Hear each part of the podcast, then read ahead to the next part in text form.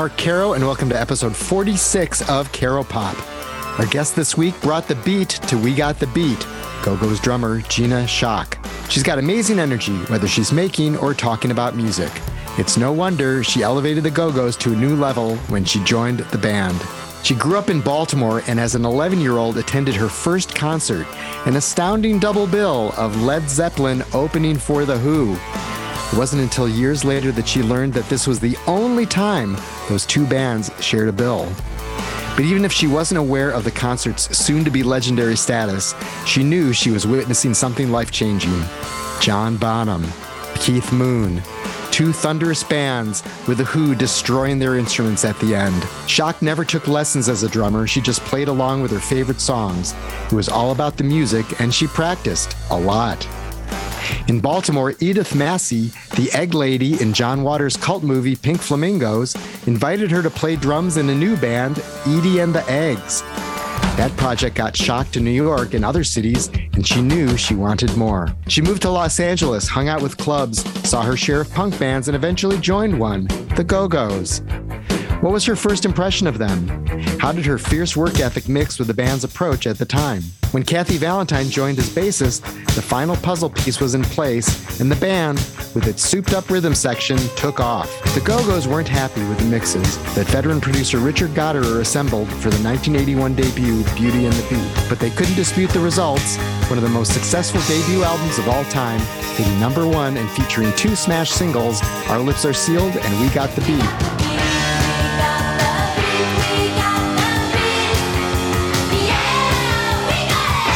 Other standouts as well, including How Much More and This Town. Did the label do all it could with that album? Schock has some opinions. She also offers her perspective on playing with a click track. The Go Go's rushed to record and release the follow up, Vacation, also with Gottehrer. For 1984's talk show, they traveled to England to work with producer Martin Rushent, whom Schock admired especially for his production of the Human League's album Dare. She loved the sound that he captured on Talk Show, and the singles Head Over Heels and Turn to You burst from the speakers with a muscular drum sound. But Schock was less happy with the recording experience.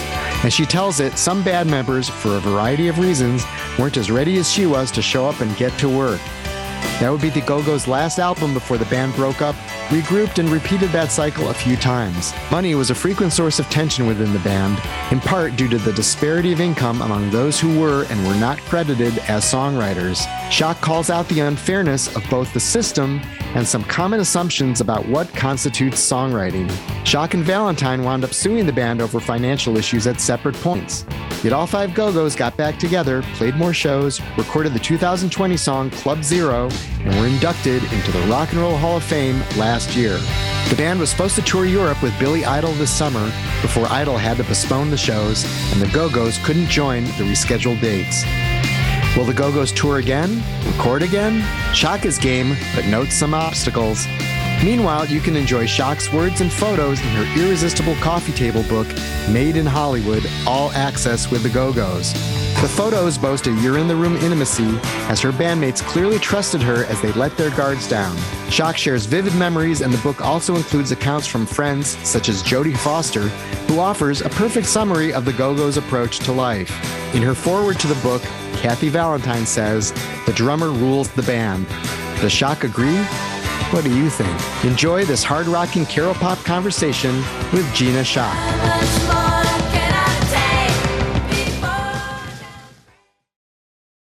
Well, this is exciting. Thank you so much for coming on. I really appreciate my it. My pleasure. My pleasure, Mark. Thank you. So, do you agree with Kathy Valentine that the drummer controls the band? well, um, I, I, don't know. I certainly start and end each song. So, um, and everything in between. Uh, and I guess you kind of need to follow uh, the beat. Um, so it's the drummer's very very important that's for sure but you got to have great songs to back all that up and i'm a i'm a drummer that does what they need to uh to always make the song better i'm i'm about the songs you know um i've been in a great band with great songs and i get Absolutely. to do some cool stuff with my drums and i'm it's been all wonderful i've got no complaints except i could complain for hours, but what good is that? Uh, it's all been good, Mark. No kidding. Um, but yeah, Kathy, uh, uh, yeah, that's super sweet of her. And um, she's a great bass player. She's a great guitar player. Um, I've been lucky to work with people that I like for the most part. We all fight and, you know, this and that because it's family, but right. It's family. well, it seems like the Go Go's, I mean, you know, they had this sort of foundation of, you know, like some of the songs and some of what was there, and sort of the pieces. But it seems like the puzzle became complete when they got a rhythm section, you know, and, and not that they didn't have a rhythm section, but when Kathy joined and you joined, it seemed like that's what it's, it's like this illustration of like the importance of a great rhythm section because that puts you guys yeah. into another league it's the um you know as i you, you you have my book which thanks i hope you enjoy the book. I'm i do I'm it's great. proud of it. I love it. Um my whole thing is uh is whatever i can do playing drums in a band to elevate everything in all the right ways is what I want to do. You're, you're right. I think that the rhythm section, and in our case, and we're strong. We're like really good musicians. We've been playing. We had been playing a lot longer than any other girls in the band. When I first came out to LA, you know, from Baltimore, um, I had been playing in a lot of bands in Baltimore. Um, so I had a little. I definitely had you know several years on everyone else uh, as far as you know my instrument goes. Um, and when I met the girls, uh, I, I, saw them play before I joined the band, and I thought they were just great, but they were pretty sloppy. And you know, I think that they needed somebody to push them. And I, when I got in the band, I think I did exactly that because I felt like there was something there um, that just needed that needed to be worked on. They needed to put their time in um, to right. make to you know to make them the best at what they do. And so i feel like i definitely was a part of of helping everybody in the band achieve um, what they were trying to achieve. And that was you know become better songwriters and become better at their at their instrument. And like i say i had i had several years on everybody. And then kathy joined and she had already been she had been playing in bands in in in austin. So um you know, when we started playing together, it was a tight, tight rhythm section. And, um, you know, we all added our bits to the band to make it, you know, what it eventually be- became. And that was a, you know, uh, number one records and, you know, uh, highly successful. And, um, you know, it's been pretty great. Yeah, well, absolutely. I have this impression of you partly from your book and partly from just what I've seen, heard, uh, that, that you're very disciplined and that you practice and that you, you know, you're just like sort of not just kind of going up there and having a good time, you know, that you're really making making sure you have, you have, you have a certain worth at work ethic. And I'm wondering if that's yeah. something you also brought to the band. And Absolutely. if you had to sort of enforce, be the enforcer sometimes. Yeah, they, they all, you know, would bitch and complain about me because I was practice, practice, practice, and still to this day, I'm always about you know if they if we have you know two weeks of rehearsal, I'm the one that wants three weeks of rehearsal. I just feel like I like to rehearse, rehearse, rehearse until you feel absolutely comfortable walking on that stage, knowing everything that you have to do is just going to pour out of you without thought. You know, so yes, I firmly believe that practice makes perfect. And it certainly worked for me. I mean, I just, my whole approach to playing any instrument was, you know, pick that instrument up, start playing it. Um, um, and and spend your time working with it and like guitar bass drums whatever it may be that you're drawn to i feel like if you put the time into it it's going to pay off uh, it, it, certainly did for me and i just I would come home from school every day and play with my favorite records. That was the way I got around having to take lessons. I would just because when you're playing with a song you love, you you know how it is. You play it a million times. Just right. listening to something that you're that you're crazy about at the time, you'll play it over and over. So I just had headphones on and I played along with with all the songs that I was crazy about. And that's how I really learned how to play drums. I've never had never taken any lessons, and um, I'm not putting that down. I think that taking lessons and learning to read music and all can only add to the picture. So uh, I'm not against that. Um, and, and I wish I had done that because it would just have broadened my uh, whole thing. I'd, I'd, I'd, be even better probably. But you got to have it. You got to have whatever that is, that God given gift. You can't, you can't be taught how to play if you don't have it in you, I feel. Right. Or, or it'll be very hollow. You won't play with soul. You won't understand it. You won't feel it. It's soulful. It's about feeling it in your being and, and letting it take you wherever it's going to take you. I would imagine that the practicing would have to do with kind of getting the timing right and making sure you're, you know, you're not like speeding up at one point and slowing down. No, but I would that- think that, but I would think that even more, more important would be just sort of getting a feel, like having the song in your bones and that you're feeling it and getting into the groove because the great drummers are the ones in my mind where you don't understand why they're great. They just like, there's something about the way they play makes you want to move in a way that other people don't. Yeah, um, it's like a, everybody's got a gift, Mark, and I know what my gift is, and so you know, like I said, I it's something that like when I sit down at the kit, my body just I just follow the movements that my body makes to you know, um, and and as far as timing and all that goes. Um, playing with a click track is, I think, a really important thing. Although I didn't learn with a click track. But I'll tell you what, every recording I've ever done is with a click track. It's important. I Um, was wondering about that.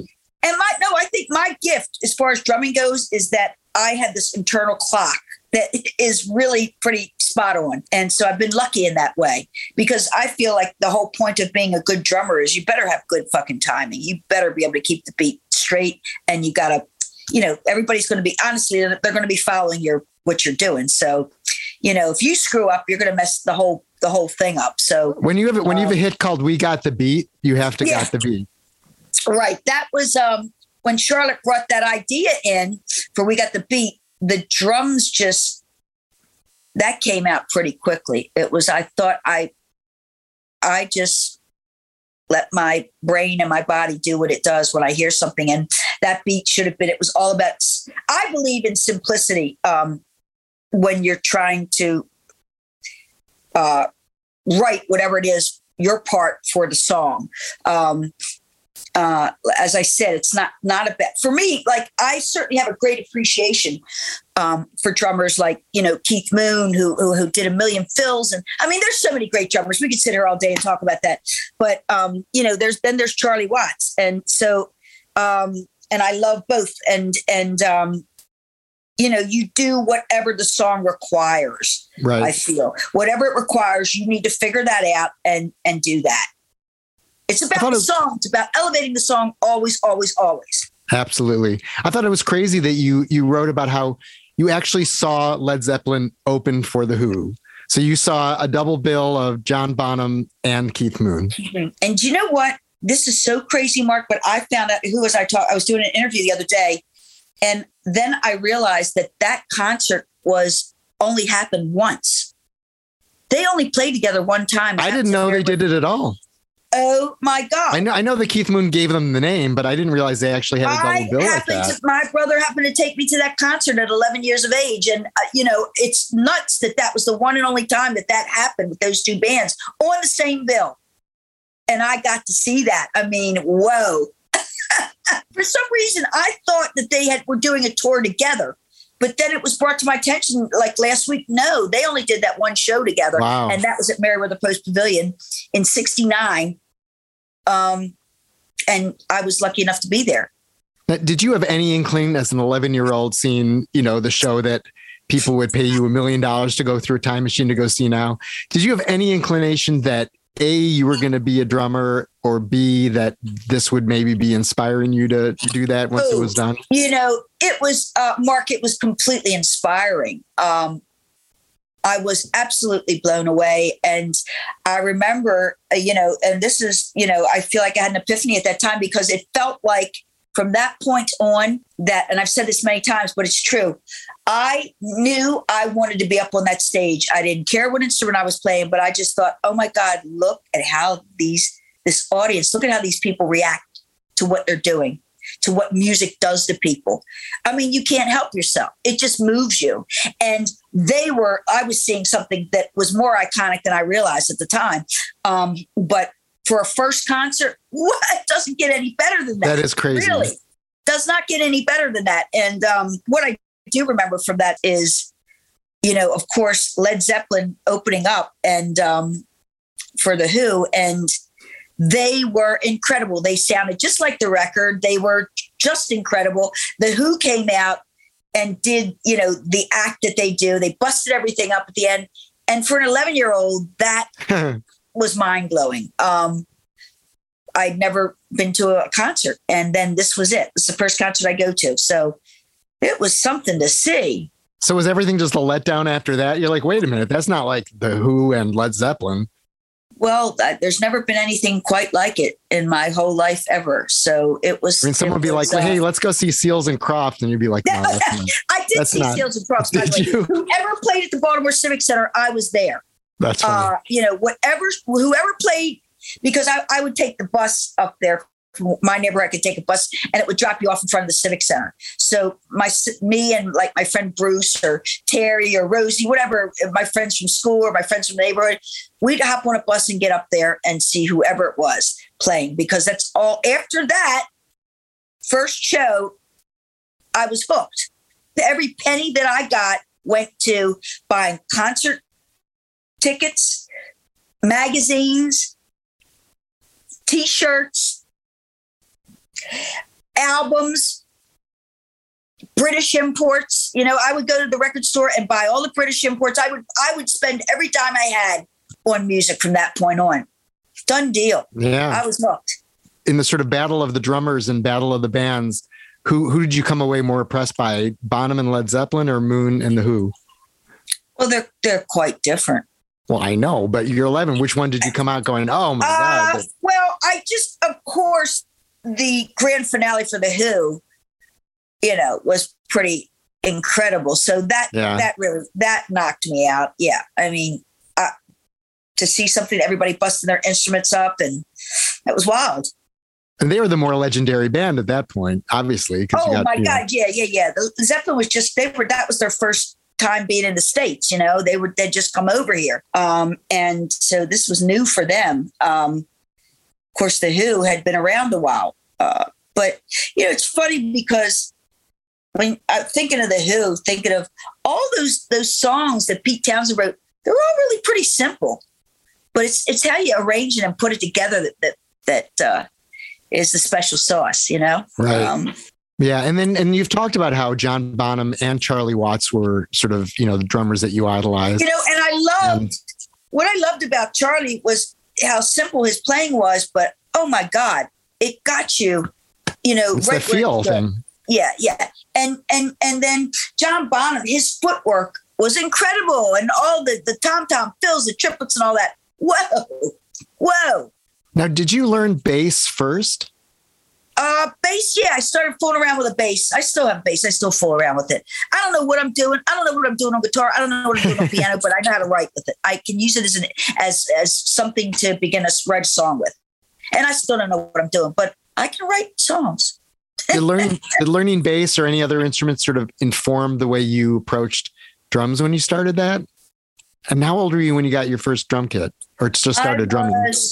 Uh, 13, but I was 11 when I started, you know, picking up instruments and trying to play, figure out where where I would land as far as what instrument I would I would wind up playing. And uh, you know, I tried bass for a while, and uh, like I said, I didn't. I was 11 or 12, 13. I didn't have patience for um for for lessons to take lessons. Um, but with drums, I just the minute I started playing, I knew I'd never have to take a lesson. But I, I would always mark, I always learn everything by ear.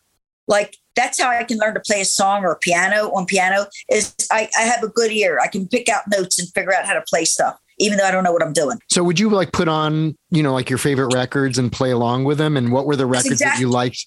So what were the ones that what were like your go-tos to like improve your drumming chops? What would you put on? Oh my God, whatever I was listening to at the moment. Um, you know, it could be from Zeppelin to the Stones to Lynyrd Skynyrd to uh Christ, you name it. Whoever was happening at the time, I was listening to it. Um, right now it's escaping me, of course. I think you mentioned Black Sabbath in there somewhere. Oh my God, I love Black because that was the second concert I ever went to was Black Sabbath. And I loved them. Oh my God, I love that band. Um, and uh, Bill Ward, he's like a jazz drummer, man. Bill Ward was like a jazz drummer. It's amazing. You listen to that first record, Right. they're like jazz fills and shit. He's playing like a jazz drummer.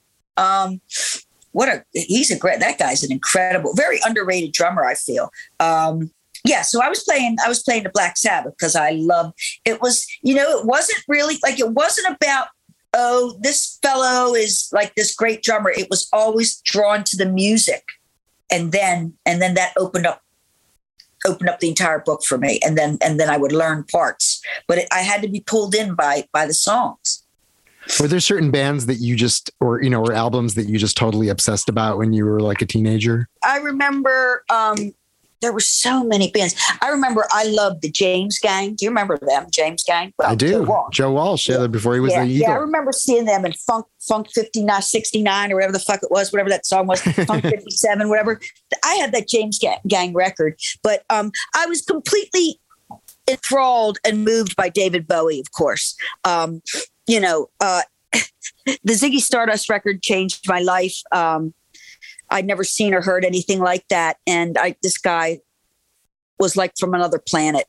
Um, what a genius. I, uh, uh so anyway, uh, I was listening to Bowie. I was listening to, um, did I just look at my record collection here? Oh my God. I was playing the Blondie. I was playing to uh, whoever else was out. Bad Company. Stones, and I love Jethro Tull. Um, I loved Motown. I was really also, and I loved James Brown. You know, I, I just loved everything. I, and you're listening to um, Blondie, you know, originally produced by Richard Gottehrer, who then produced yes. the Beat. So you got a little. you know what's killing me is is Mark. I'm thinking I was in Baltimore, and I remember in, sitting in, in the living room upstairs. I had my stereo set up in my bedroom, and I had the door open, my bedroom into the living room because my mom and dad were usually downstairs making dinner, doing hanging out, whatever, watching TV. So I I was kind of upstairs blasting music, and I remember singing all the songs to the Plastic Letters a- album, which is fucking brilliant. Even to this, their stuff is just brilliant all over. Um, um, but I remember upstairs pretending that I, you know, I had a mic and singing to that album, Parallel Lines. Oh my yeah. god. Um, also, also another another band with a really good drummer too, Clem Burke. Oh, Clem, and of course, who would have known that all these years later I would be friends with Clem? I would uh, get to know everybody in the band. I mean, right? All these dreams, they all just sort of came true. Um, but I really, I was completely focused on music. It's all I cared about, and every waking hour was spent uh, absorbing new new records, uh, new sounds. I was like a sponge, absorbing as much as I possibly could, you know. Um, and I love I love the Hermans Hermits and Dave Clark Five. I was, it just it was all I could do to stay focused on, you know, just doing my, my going to school because I, I hated it. School interfered with my music. mm. I was always drawn to uh, to British music. So I was always buying British imports. I didn't even know who the hell I was buying, who the, the, uh, people were, but I was buying it. I mean, I even bought Bill Wyman's solo record. Come on. Um, huh. yeah. Um, but, uh, well, I know that you guys, I mean, you guys toured early on with, with Madness, with, uh, oh, and I think, you, I think you, you, mentioned that you were dating Mark Bedford, the, the bassist. And, yeah. Um, and you, had, and, just, and you're growing up in Baltimore. Yes. Yes and and you know one of the the you know sort of patron saints of Baltimore is John Waters. Yes. And one of the landmark movies is uh, Pink Flamingos, and then it's you his, end up in a band with. Um, it's a it's is one of the more indelible movies uh, anyone will ever see. But you were the drummer for Edith Massey, who was the egg lady mm-hmm. in Pink Flamingos, and you were in Edie and the Eggs. So, mm-hmm. like, how, how did that happen? Well, I moved out of my house when I was like 20. I moved into Fells Point on the waterfront downtown. Right. I was going to say right by the water. I've, I've had uh, crab cakes at Fells Point. So Edie had her shop there, Edith's shopping bag. So I lived right up the street on Broadway and I'd go in and visit Edie all the time. She'd be sitting at the front of her store, sitting at the cash register. And she had her, this woman named Jeannie who waited on her hand and foot. And then she had her cat, Lovey, who sat right next to the cash register people would come in there. I don't think people bought much stuff in her thrift store. They just wanted to see Edie. She was such a character. And what a sure. sweetheart she was. Oh my God. John gave her something to do in her later years of her life that she loved. She loved the adoration. She loved the fans coming in and asking for autographs and taking photos. I mean, what a sweetheart of a woman she was. And anyway, one day I walked in Hi, how you doing? She's like, oh, Gina, I want to put together a punk band and we're going to go to New York and Los Angeles and San Francisco. And I was like, you're kidding, Edie. She's like, you want to be in the band? I was like, yes, of course. Put this band together. Not really about doing anything that great musically, but it was just for me, I think it was like, oh my God, I'm going to get to go to LA, go to San Francisco. I've been in New York plenty because, um, you know, growing up, we're in Baltimore. So my parents, we, we go up to New York a lot. So anyway, I was so excited to be a part of that. And we did, we went to New York and played at Max's Kansas City and CBGB's and came out to LA and played, did three shows at the Nuart Theater and then came up to San Francisco and played at the Warfield. And what an incredible experience for me. Once again, all these firsts that were like fucking monumental. And I, at the time, I didn't realize how important it would all be in, in the scope of things. Um, what an exciting that was wow can't believe it all happened to me but that all made sense in my music education so i i got back to baltimore and the first thing i thought is okay how am i going to i had to, how am i going to save enough money to get you know either to new york la or san francisco i, I was going to going to wind up in one of those three places so i did save some money went up to new york for a little bit and i thought it's going to even though it was close to baltimore close to my family it was it was too harsh up there, man, and it was really expensive. And then I saved up some money, came out to California, spent a little time in LA, spent a little time in San Francisco, and decided LA was the place that I wanted to be. So I went home, packed up everything in my dad's pickup truck, and a friend of mine from high school, Babs, and we drove across country, seeking fame and fortune in, in LA. And finding it. Uh huh. Because that doesn't happen for for everyone, but. uh how yeah, and, and becoming the and, and becoming the well, and, and and honestly, becoming you know the missing piece in a band that needed you to get to the next level. I say this, but I do believe in destiny. I think it was all supposed to happen, and who knows what drives you to do what you do and where you end up and all. But I just think you, if you stay focused and you try to do the right thing, you're going to wind up in a good place. Hopefully, I think nine out of ten times that does work. And I tell you, Mark, I was so focused. It was it was all I dreamed about, all I thought about was I'm going to make it in the music business. It's what I love. It's all I care about. My heart and soul is in this. And when I came to LA, I came on a mission. And, um, you know, got out here the minute I did. I was staying with my friend Steve. And um, he started taking me around, seeing different bands. I saw the Go Go's and I liked them. And, but they were kind of a mess, but uh, it all worked out.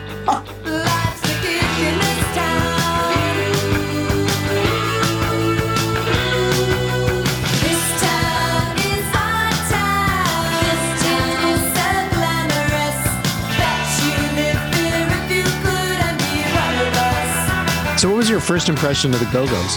They're having a lot of fun. are having so much fun. They don't give a shit if they mistakes. They only know two songs. They play one of those songs over again when they come back to do an encore. So what?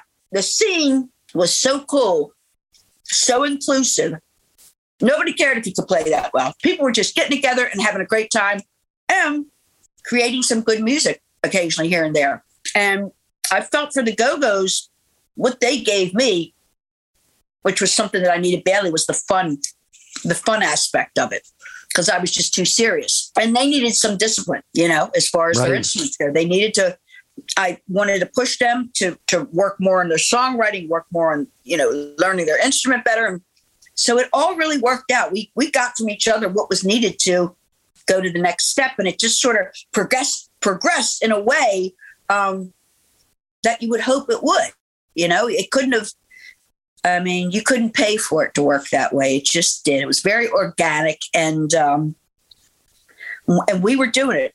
Now, at that point, you know, I mean, obviously, an all-female band, there weren't a lot of them, uh, and also just women in rock in general, like playing playing instruments as opposed to being, you know, the the singer. You know, that was even considered, you know, like sort of a rarity. But I think a woman drumming, there really weren't a lot of female drummers at that point. Did you feel like you were kind of climbing an uphill? Uh, I don't know, going uphill no, because there no. weren't that many, or did it just not matter? I never, I that I never thought about that. Well, it's funny you should bring that up because I remember my mom saying to me, "Oh, Gina, why couldn't you just be a singer?" It would have been a lot easier, right? She she wouldn't she wouldn't have to be listening to some kid kid banging on drums day and night, right? Um, but uh, yeah, you know, I Mark, I never thought about it because I was just so immersed in what I was doing. And it was all about taking in as much as I could. And I I loved playing drums. It was so easy. I didn't have to think. My body would just move, do all the right moves to make it happen. Listening to a song, when somebody would bring something in, you know, you'd work on a couple parts, come up with a great beat, boom, you're off to the races. And um, I never thought about being a girl and playing drums. It was just, it was the right fit. It was, it was, it was the instrument uh, that I should have been playing. And it became very apparent when I picked up sticks the first time. I knew that that's what I would wind up playing. It wasn't just going to be something I do for a week. It was there was a connection right away that that I didn't feel when I picked up a guitar or a bass. So I, I knew that that's what I would wind up doing. And I never had taken drum lessons. So there you go. Well, you know, so much talk about, you know, the Go Go's, especially when there was the whole Rock Hall of Fame when you weren't in, and then finally, you know, you were.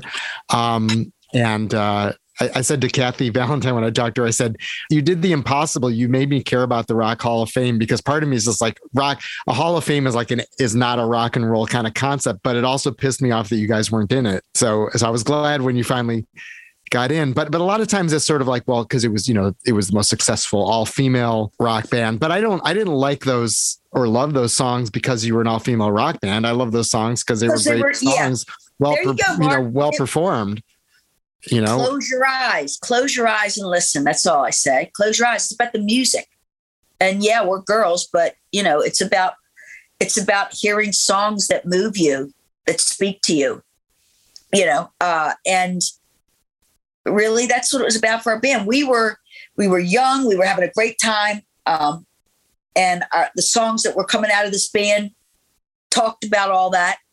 Uh, right. were very timely. And and um it all made sense and it still does. It's like even you listen to the stuff now and you can still it still applies. It's crazy but it's i feel like our stuff has stood the, the test of time. Oh it, it, holds up really well. There's a lot of there's a lot of 80s stuff that has this kind of time capsule feeling with the the performance and the production especially and the drum sound and everything and i don't feel that way about those go-go's records.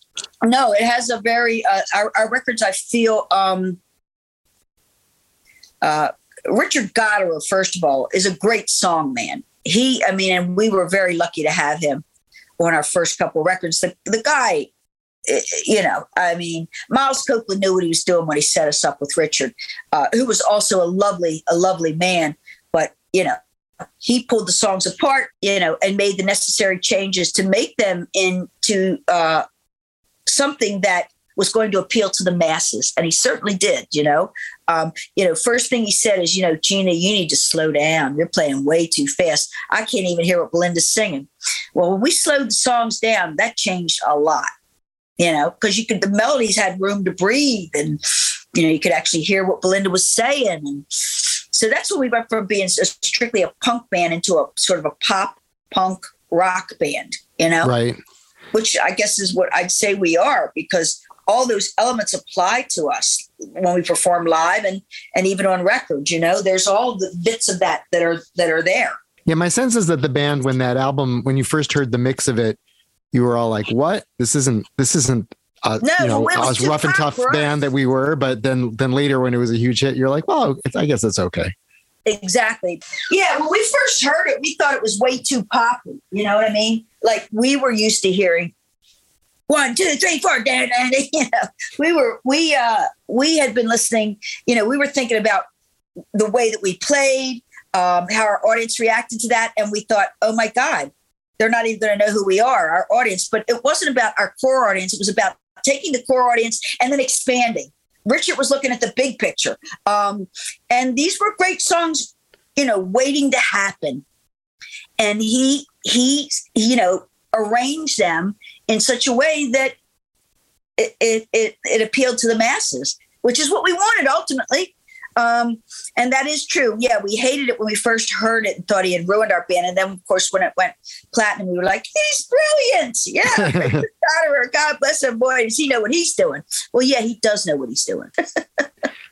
Do you remember, you know, those songs being kind of presented to you and sort of the way the band would like, how would the band work out like the arrangements? Did the songwriter sort of have a pretty good idea of what everything should sound like, or were you pretty much no. coming up with your drum parts no. and it's shaping it as a band?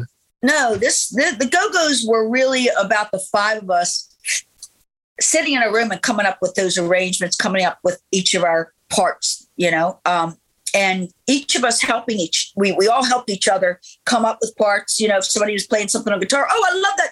That's a, that's kind of a hook. Incorporate that in into the verse or into the chorus, whatever. Um, so we all we listened to what what each of us had to say about, you know, incorporating whatever it is that we were coming up to into the song um, and not making it a throwaway piece. Um, uh, that happened a lot.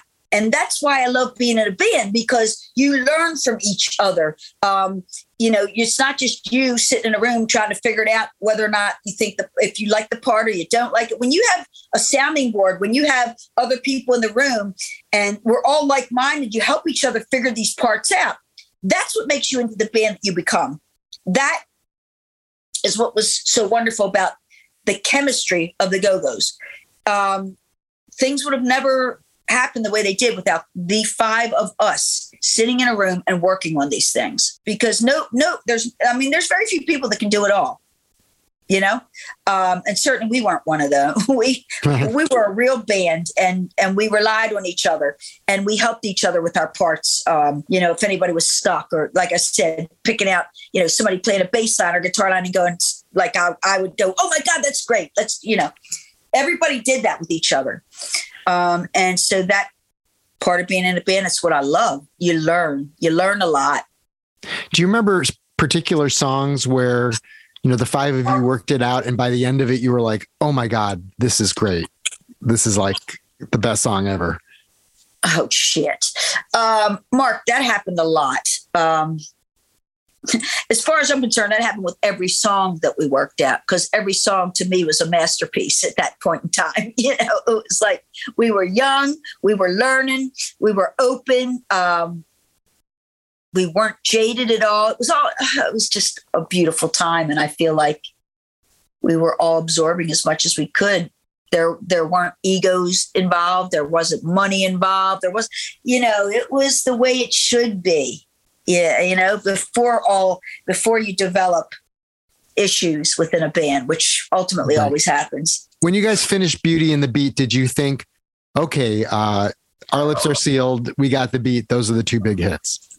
Yeah, it was obvious. It was obvious. But there were so many more hits on that album that album was full of hits. Oh yeah, no, I know. That's why I was wondering because I because because you could have been like, oh no, I think this town is the hit, or it how much more? Been, yeah, how much more is the hit, or you it know, or whatever. Could could have been there could have been at least at least four singles off that album, and that was kind of a fucking stupid decision to jump right into the next record. Not a good decision.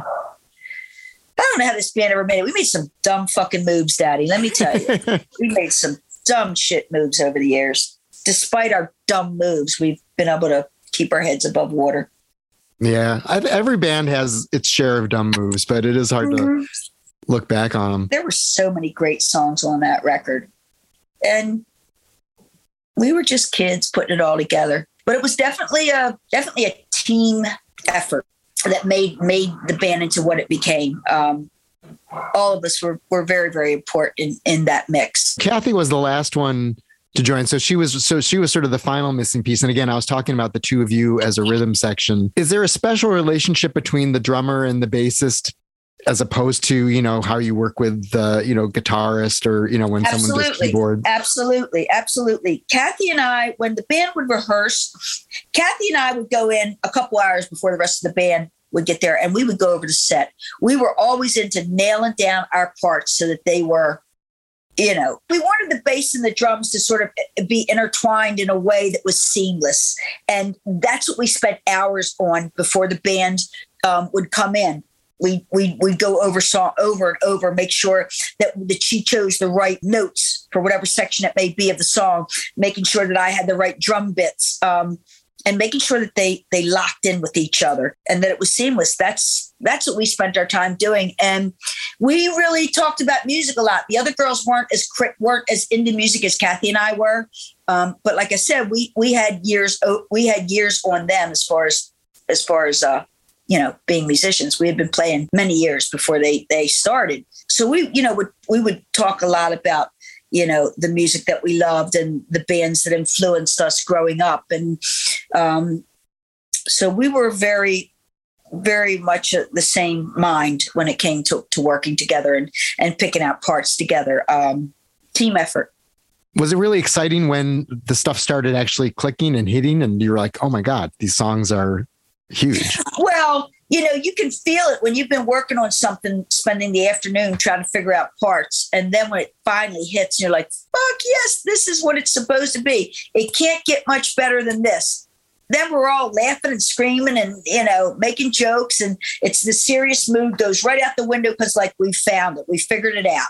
Um, yeah, there are those moments that happen on every song that you work on where you you know finally get to the point where you know this is the this is the line you're going to play throughout the song or this is the beat you're going to use these are the fills you're going to have um, these are the harmonies that are going to be in place when you record it or when you play live. It's sort of but, building on one thing after the next. By the way did, did richard Gottehrer come to you and say i want you to play with a click track or was that something you were going to do? No i always I, I was open for that because i knew my strong point was um, my timing my strongest point is that is that I have really good timing. That's my gift. That's but you didn't I, say to him, "I don't need a click track. I am a click track." No, no. Uh, but I when I made the third record with Martin Rushent, um, that was an issue because he wanted to use. He had just Synclaviers had just come out, and he had just bought a Synclavier, which was crazy expensive. But he had done the Human League record Dare with that. With the Synclavier right. was a big part of it, and and I, you know, I really pushed to use Martin um, for our third album because I thought Dare was just a work of art. Um, that record still, it's incredible. Um, the sounds, the songs, uh, they're timeless. And and I wanted to work with Martin, and I, uh, you know, got everybody on board, and so we do, I decided to do the record with him. But then I knew it was going to come up about whether he was going to let me play drums. So I made a I made a, a pact with him, and it was like Martin give me a shot at putting live drums down. If I can't cut it, then we'll use a synclavier. Fine, I'll do that. But give me a shot. And it worked out to, you know, it, I benefited from that because I could play everything. There were some songs that we would use the synclavier and live drums with, combine the sounds that sound great.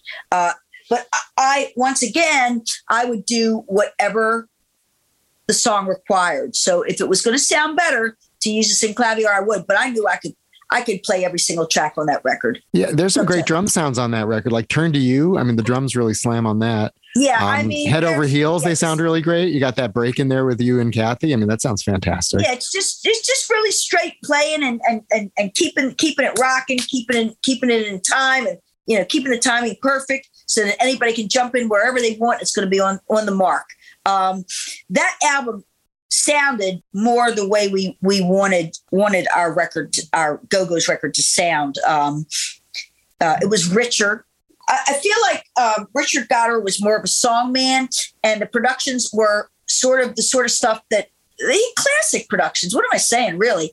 Uh, but martin had his own thing and we fit into that beautifully at the time. Um, and i love i love the way talk show sounds. It yeah, sounds no. different different, excuse me, than the first two records, but it's who we were and what we were doing. And um, I love it. Still sounds I like learned, a Go-Go's record. Yeah, I learned from Martin. I, I learned a lot. And what a lovely man he he was. And it's uh, it saddens me to say that he's, you know, is gone, but uh, oh, he was a lovely guy. He was lovely. He would tell me stories about Marc Bolan because I love T Rex. Uh, another band, I would play with T Rex all the time, you know, Mambo Son, and you know. Oh, that's a great one. one uh, you know, bang bang. I mean, I mean, I was, yeah. Um, he was telling me about working with him and how Mark came in and they would drink an entire case of champagne in the inn at night, and that's when they were recording. Wow, some of the stories I've heard are so great, man. I've I've found out so much stuff, all the stuff I had hoped to to know about people that I admired, and you know, well, it seemed like going off to England to record that record would sound like it would be fun, but it doesn't sound like it was like the greatest experience for you all. No, it was a bad time in the band's history because it was sort of the height of the drug intake. People were really out there. Several people in the band left in the middle of recording. We had to find out where the fuck they were. Um, show up for a photo shoot. One member doesn't show up. I mean, yeah, it was a mess. During that time, all I can say is I stayed in Streatley and worked on that record. That's what I can say. But uh, it's what it is. It's it's a, it's a team effort in the end, and all five of us were needed to make that record right what it, what it became. yeah Might have been belinda difficult to get everybody in the same room at the same time, but uh, when and you're all like staying in the same house too right i mean like wasn't that sort we of We were staying at this hotel in Streatley, and it was like uh, it was on the Thames, uh, and so it was uh, this idyllic setting. Um, and in the midst of all that was a lot of crazy stuff going on. Um, but it's like every band goes through it.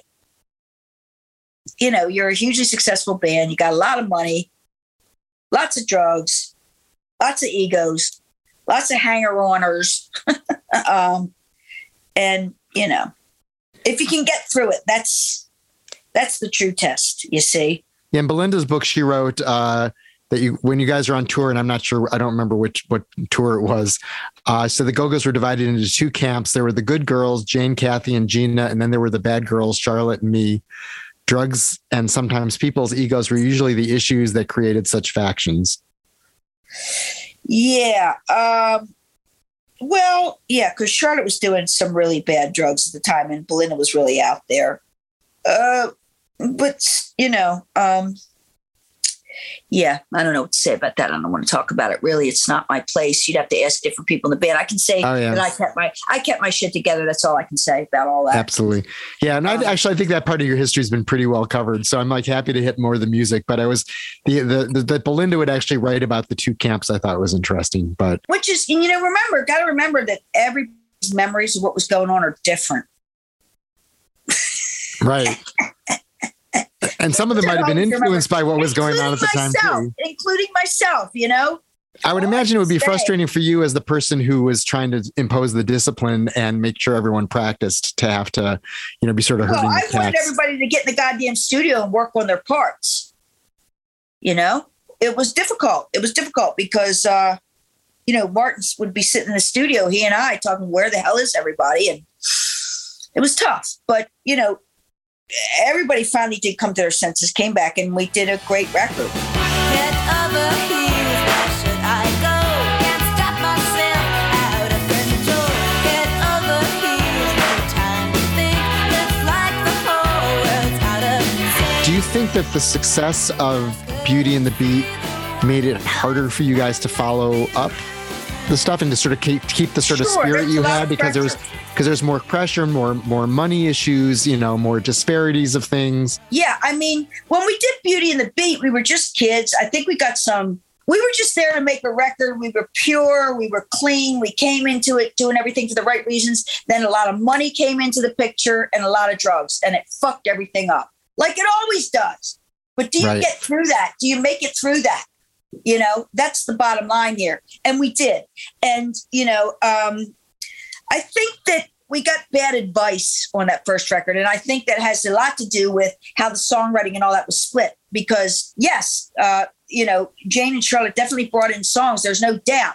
But I absolutely believe that without the five of us sitting there and working on those songs, they wouldn't have become what they've become. I all I can use is "We Got the Beat" as the perfect example. I can't imagine "We Got the Beat" being this you know million, million selling single that it that it became without that drum beat. So there's something Which you came which you came up with. yeah, I mean, and the bass line, boom, boom, boom, boom, boom, boom. You know, there is something to be said for the input of every member of the band and how that contributes to making the song into a hit. Okay, that's the bottom line for me. And we are and were a band. You it know, seems like there's something sort of fundamentally screwed up about the way money and it's different then than now but it's screwed up in different ways in different eras. But the way money is sort of distributed on the publishing songwriting performance sort of royalty things like there are these sort of built-in disparities. It just it depends on whether you're in a band or whether you're an artist you know what i mean? And you're hiring people to come in and play. I just know that there are a lot of management there's a lot of managers management out there now that won't even deal with a band unless they're splitting everything equally because they know if they have any success the band's going to break up because you know one person or two people are going to make a, a ton more money than the others and it's going to cause a problem it just Yeah. is I And mean, we worked like- everything out over the years. It's all been worked out with us. And, you know, fortunately, we've all had our own solo stuff that we've done. I've made solo records. You know, I mean, uh, Belinda's done quite well, but she's a singer and you would expect that. It's all worked out, I guess, the way it's supposed to. You can't just sit around and wait for things to fall in your lap. You got to go out there and get them. You got to go out there and make things happen, you know? Um, and we did as the five members of the Go-Go's. We worked hard to make the Go-Go's happen. And we all had input in various ways, even in the business aspect of it. You know, someone would be more drawn to dealing with that sort of bit of uh, the business aspect of, of being in the Go-Go's. Like I fucking hate that. I don't like, you know, Charlotte likes dealing with that better than I do, and Jane does. And yeah, whatever. It, uh, that's all. Doesn't need to be talked about because it's boring. But Hmm. but it is true. You know, you let people Well, it do what they what, what they're best at. Yeah, it, it seems like a band like REM where they just split all the songwriting, and you, you don't really know, you know, if, if Bill Berry brought in the beginning of that song or Peter Buck brought it in, and they just shared Doesn't matter. everything, and it just sort of took, and it just sort of took, it took that off the table, and they lasted for a long time. And it seems like there are a lot of other bands where, I mean, I remember hearing these insane stories about like talk, Talking. Heads. Yeah, U2 does that. Whereas Talking Heads, like there was this insane story about Brian Eno on Remain in Light wanting each person on each song to say what percentage of the song they thought they'd contributed. And it's like that's just like a way to just like cause everyone to distrust everyone Well, and I'm- cause I- tension. I would say I'm, you know, friends with Tina and Chris, and it was a fucking nightmare for them. So they put out the Tom Tom Club. All righty, they did all right. yeah. You know, I mean, and that's just that's very typical in a band. I'm, that's nothing new, but it's fucked up. It's a shame that that has to come into the picture when it's. It doesn't need to, man. Just split it all equally. It's however many people. If you're in a band, you're in a band, or else be a solo artist. Do it on your own if you just want to keep your money. Right. And you guys have come through a lot. I mean, you know, you and Kathy have both at some point had to sue over stuff just to make Yeah. sure you're getting what you, you Yeah. wanted. Whatever the agreements are, then stick to them. And if you don't, then there are repercussions. So how's everyone now? I think everything's fine for the moment right now. It's sort of Belinda's doing stuff in England right now. I wish we were doing shows. I'm not going to lie. I love the band and I wish we were out doing go go stuff. And I've had some, you know, health issues with my neck. I've had to have operated on my shoulder, then Oh. my hand, my uh, thumb. But I've been playing. I'm I'm back 100. percent um, I just played at Outside Lands with the Linda Lindas this past weekend, which was really a blast. Uh, they do tonight. I came out and did tonight a go go song tonight with them. I had the best time and hung out with everybody and met a lot of people. It was lovely. Well, you guys were supposed to tour with Billy Idol in like June, Yeah. and, and then he bumped it to like October, and then you weren't on Because he got sick. anymore. He got really, really sick. And then Belinda had stuff already booked in uh, in England and during during that period of time. So we had to just sort of walk away from that. I'm not happy about it, but it's what it is. so was it just a timing thing where when he rescheduled it, you couldn't It actually do was your a time dates? thing. It actually was. He he was sick. Um, I don't think that they talked about it much, but I think he got He like MRSA or something like that. I saw something about it. Yeah. something like Yeah. not good. They kept him sick for quite a while. Um, so that sort of got postponed. Then it screwed up scheduling. Oh man, COVID fucked everything up for everybody the last couple of years. Let's be honest. Um, so anyway, I hope that we do go out on tour. I don't know when, but it would be nice. I'd like it. I love playing. Um, you know, What was a bigger thrill for you, the Rock Hall or getting your star on the Hollywood Walk of Fame? Oh, Rock Hall. Yeah. Uh, they were both pretty cool, let's be honest. Um, but I think the Rock Hall, because you're voted in by your peers, all sitting in front of you, you're playing, you're meeting everyone. I mean, what a thrill, you know? Hanging out with Paul McCartney, what a thrill. Yeah. Um, hanging out with Ahmir, you know, Questlove. Hey, I mean, uh, it was all fabulous. Hanging out with the Foo Fighters, spending some time with Taylor. Uh, it was lovely. It was a lovely time. Meeting you- Brandi Carlile, she was fucking awesome. I love that girl. I'm so happy for her, and she's she's really doing well. I love it. What a talent! Now, have you been writing more songs on your own? I know that you wrote like a the title track of, or co-wrote the title track of Miley Cyrus's album. Yeah, I'm always co-writing. I don't do anything on my own. I don't like doing anything on my own. I like to be part of a team. That's why I like being in a band. Um, no, I'm but I'm actually getting into it. I've spent the last seven years of my life taking care of my mom and dad who were uh, you know at the end of their lives. And i brought them to san francisco um, to take care of them. And dad just passed away last it's been one year. So now i'm Mm. sort of getting back into um, doing what i do. And uh, but my time has been spent with them and rightfully so. And i'm really glad that i uh, uh, the go-go's have been able to afford me uh, that kind of time you know what i mean? Where i could spend with mom and dad just them. They gave me so much and so i wanted to give it back. And uh, um, i feel real good about about that. Really good. And then, and then obviously you did your book, uh, Made in Hollywood, which is a really fun book. It's a great one to just sort of leave out because if anyone comes over, if you actually it's the perfect anyone, coffee table book It is. right that's what i wanted. I i originally started out just wanting to do a, a photo book but it evolved into you know writing a bunch of stories about those photos because like just looking at the photos the fellow that helped me work on it a, a guy named steve Preget, he was like gina come on why don't you just try writing some stuff and and and it just sort of it, it poured out of me you know how it is you look at a photo and you remember everything absolutely. You hear a song, you remember what was going on at that time, you know? Well, and the, and the photos also look like by, they were taken by someone who everyone trusts because they are not like these posed shots. Like they're very well composed, but they're not like like everyone like at their best all the time. It feels like Yeah, you're in the room with them. that. It was about it was about me just catching a moment in time that nobody else could because I'm in the band. And everyone in the band trusts you enough to like sign Of off on it and of course. be part of it and you know look Yeah. look at you and and and everything else i love uh the quote from jodie foster in there where i guess she and rob lowe end up like hanging out with you guys and and she says uh they were up for edgy mischief but still loved their parents i thought that was a great line edgy mischief but they loved their parents and that's like that sort of perfectly captures you know a type of person who you want to hang out with frankly Yeah, sort of that because it was innocent. It was innocent. And Jodie's still a good friend to the to this day. Um, and it's great because like like she had never been around a rock band, you know, and we were wild compared to her going to Yale and like really being a very studious uh, student. She was, you know, all about, you know, um, getting a, a better Right. education. And we were all about, we'll show you how to, we're going to educate, we're going to educate you. Um, and uh, she loved it like dragging her from club to club in new york city and having these wild dinners at mr chow's and spending loads of money just having the time of our lives and um, i know she appreciated it because she had never been exposed to that What was your what was sort of your biggest kind of pinch me moment moment when you met someone and you thought, oh my God, I can't believe I'm meeting this david person. bowie david bowie Right, because he was from another planet. And then he was like, You're meeting him.